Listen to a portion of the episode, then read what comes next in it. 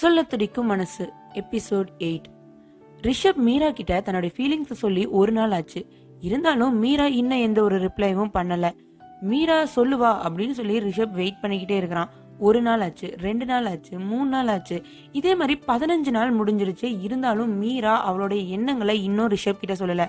சொல்லப்போனா இப்ப மீரா ரிஷபை மீட் பண்றதையே அவாய்ட் பண்ணிட்டு வரா. பட் இருந்தாலும் ரிஷப் சரி ஓகே நம்ம இன்னும் மீராக்கு டைம் தரலாம். அவ யோசிக்கிட்டு நல்லா யோசிச்சு சொல்லட்டு அப்படின்னு சொல்லி மீராவை டிஸ்டர்ப் பண்ணாம அவளுக்கு இன்னுமே டைம் கொடு. நம்ம எல்லாத்துக்குமே காலேஜ் லைஃப்ல ஒரு ஃபேவரட்டான டீச்சர் இருப்பாங்க.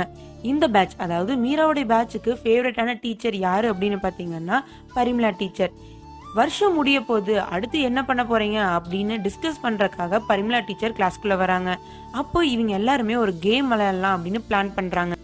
இந்த கேம்ல கிளாஸ்ல நல்லா படிக்கிற பத்து பேர்த்த வர சொல்றாங்க. அதுல மீராவும் ஒரு பொண்ணு தான் அதுக்கப்புறம் மீதி இருக்க எல்லாத்தையுமே ஒரு ஒரு கேங்காக ஃபார்ம் பண்ணிக்க சொல்லிடுறாங்க. ஃப்ரெண்ட்ஸோட சேர்ந்து எத்தனை கேங் வேணாலும் ஃபார்ம் பண்ணிக்கங்க அப்படின்னு சொல்லிடுறாங்க. இப்போ இதுல என்ன விஷயம் அப்படின்னு பாத்தீங்கன்னா மீராவும் சிவன்யாவும் தான் ஃப்ரெண்ட்ஸு மீரா அந்த பத்து பேர்த்துல ஒருத்தியா போனதுக்கப்புறம் சிவன்யா என்ன பண்றது அப்படின்னு தெரியாம முழிச்சிட்டு இருந்தா. அப்போ ரிஷப் வந்து சிவன்யா நீ வேணா இங்க கூட ஜாயின் பண்ணிக்கோ அப்படின்னு சொல்லி அவளை அவங்க கேங் கூட கூப்பிடுறான். சிவன்யாம கண்டிப்பா ரிஷப் அப்படின்னு சொல்லிட்டு ரிஷபோட கேங்க்ல போய் ஜாயின் பண்ணிக்கிறா. இப்போ ரிஷபோட கேங்க்ல யார் யார் இருக்கா அப்படின்னு பாத்தீங்கன்னா ரிஷப் சிவன்யா அருண் அதுக்கப்புறம் சமீரா இனியா. இவங்க அஞ்சு பேரும் இருக்கிறாங்க. ஸோ இந்த கேம்ல என்ன பண்ண போறாங்க அப்படின்னா இது பாக்குறதுக்கு கேம்னு சொல்லிட்டாங்க பட் இது வந்து ஒரு டிஸ்கஷன் தான் போக போகுது. என்ன அப்படின்னா பத்து பேர் நல்லா படிக்கிறவங்க இருக்கிறாங்கல்ல அவங்க கிட்ட இந்த டீச்சர் என்ன சொல்றாங்கன்னா உங்களை வந்து நான் ஒரு கேங் கூட சேர்த்து விடுவேன். நீங்கள் இந்த படிக்கிறதுல எப்படி வந்து ஒரு பிளான் பண்ணி படிக்கிறீங்க? படித்து முடிச்சதுக்கப்புறம் என்ன பண்ண போகிறீங்க அப்படின்னு போய் உங்கள் கேங்கில் இருக்கிறவங்களுக்கு நீங்கள் சொல்லணும். அவங்க ஏதாவது டவுட்ஸ் கேட்டாலும் நீங்கள் அதை எப்படி சால்வ் பண்ண போகிறீங்க அப்படிங்கிறதையும் சொல்லணும்.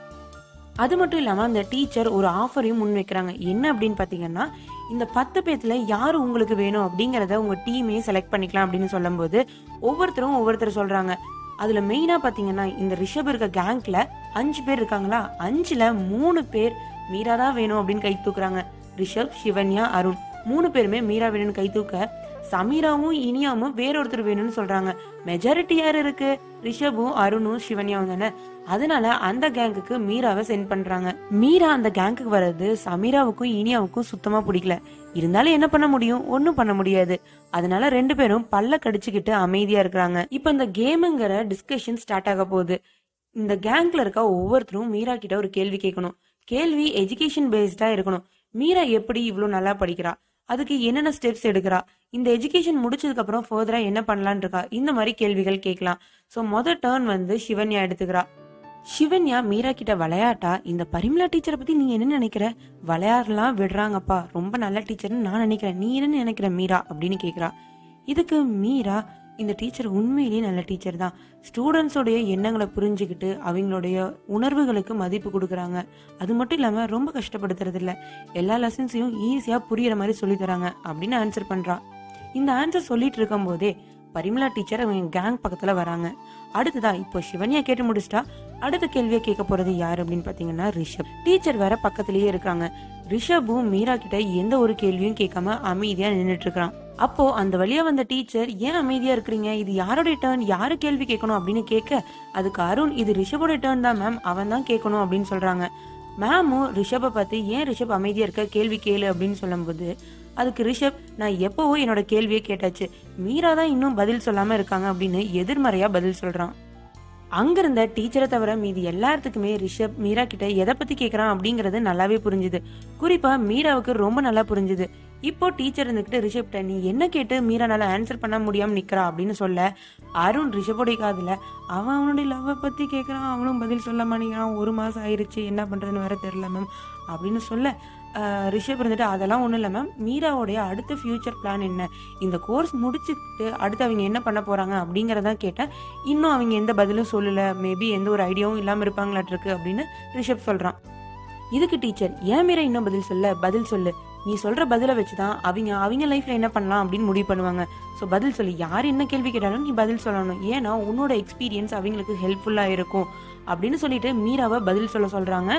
சொல்லி முடிச்ச அடுத்த செகண்டே பக்கத்துல இருந்த ஒரு கேங்க்ல இருந்து யாரோ ஒருத்தர் டீச்சர்னு கூப்பிட்றனால பதில் சொல்லிடு ரிஷப் கேட்ட கேள்விக்கு நீ கண்டிப்பா பதில் சொல்லணும்னு சொல்லிட்டு அங்கிருந்து அந்த டீச்சர் கிளம்பிடுறாங்க. மீரா பதில் சொல்ற மாதிரி தெரியல. சிவன்யாவும் அருணுமே ஏதாவது பேசுங்கப்பா.